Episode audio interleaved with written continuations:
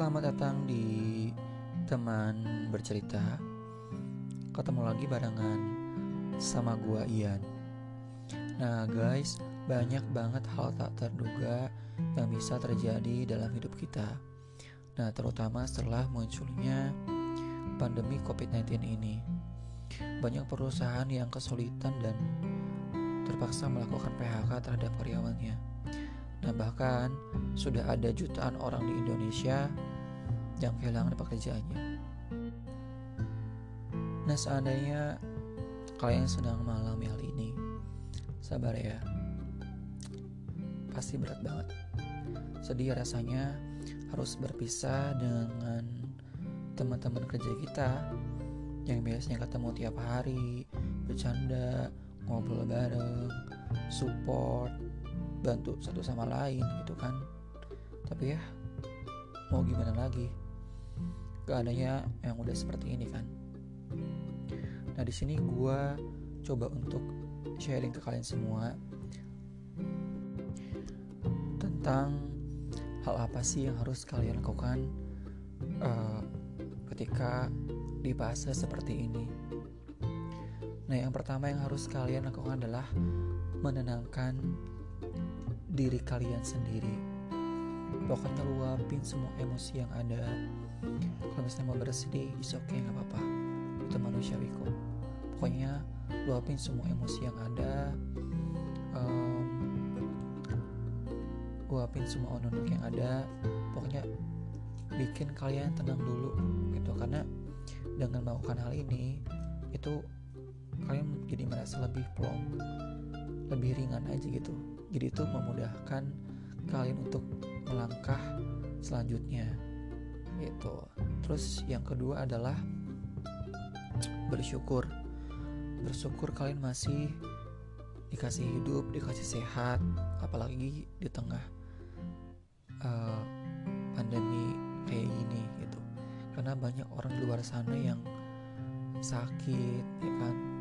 Terus juga yang gak punya apa-apa sama sekali gitu. Bersyukur juga gitu karena kan dikasih kesempatan buat bekerja di perusahaan sebelumnya. Karena dari perusahaan sebelumnya kan dapat pengalaman baru kan.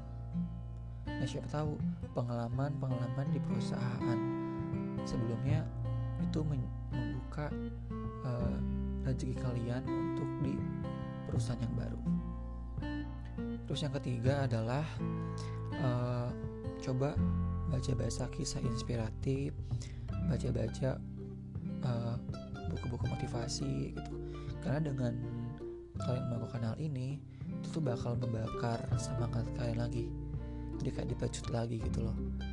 Karena yang gue alami sendiri kalau misalnya gue baca-baca kisah inspiratif atau baca-baca uh, buku motivasi gitu jadi kayak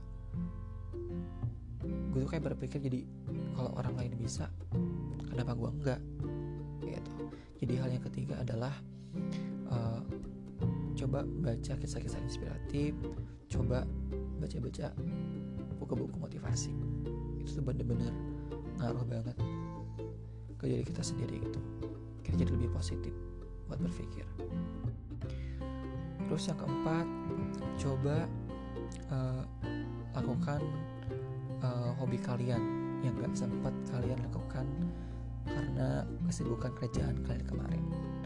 Ya mungkin kalian punya hobi fotografi.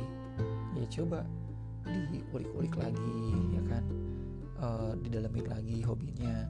Siapa tahu bisa jadi ladang rezeki.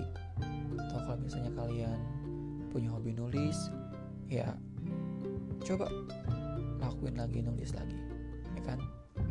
Pokoknya lakuin hobi yang gak sempat kalian lakukan karena kemarin kan sibuk tuh. Siapa tuh bisa jadi ladang rezeki. Kemudian yang kelima coba pelajari hal-hal baru. Nah di saat kondisi ini kan banyak banget nih orang-orang yang di PHK otomatis persaingan semakin ketat. Nah coba ketika, ketika waktu luang ini uh, coba pelajari hal-hal baru gitu. Karena kalau misalnya kalian cuma punya satu keahlian itu itu nggak bakal cukup buat menghadapi persaingan uh, di tengah kondisi kayak ini gitu. Nah yang terakhir coba uh, manfaatin koneksi yang ada. Uh, jangan pernah malu untuk meminta uh, informasi lowongan kerja ke teman-teman kalian. Tetap jaga hubungan baik sama teman-teman kalian. Paling itu aja sih. Yang harus kalian ingat adalah bahwa PHK itu bukan akhir dari segalanya gitu. Kalian masih sehat masih muda masih punya talent apa sih tiap orang tuh punya talenta masing-masing. Jadi kesempatan masih terbuka lebar. Ya walaupun emang kondisinya lagi sulit hmm, masih ada kok cukup banyak lowongan kerja di luar sana. Prosesnya tuh emang nggak mudah tapi yang paling penting adalah jangan pernah nyerah. Siapa tahu pekerjaan yang baru justru tuh lebih cocok buat kita semua buat kalian. Ya pelan-pelan kalian pasti bisa lewatin keadaan ini. Jadi tetap semangat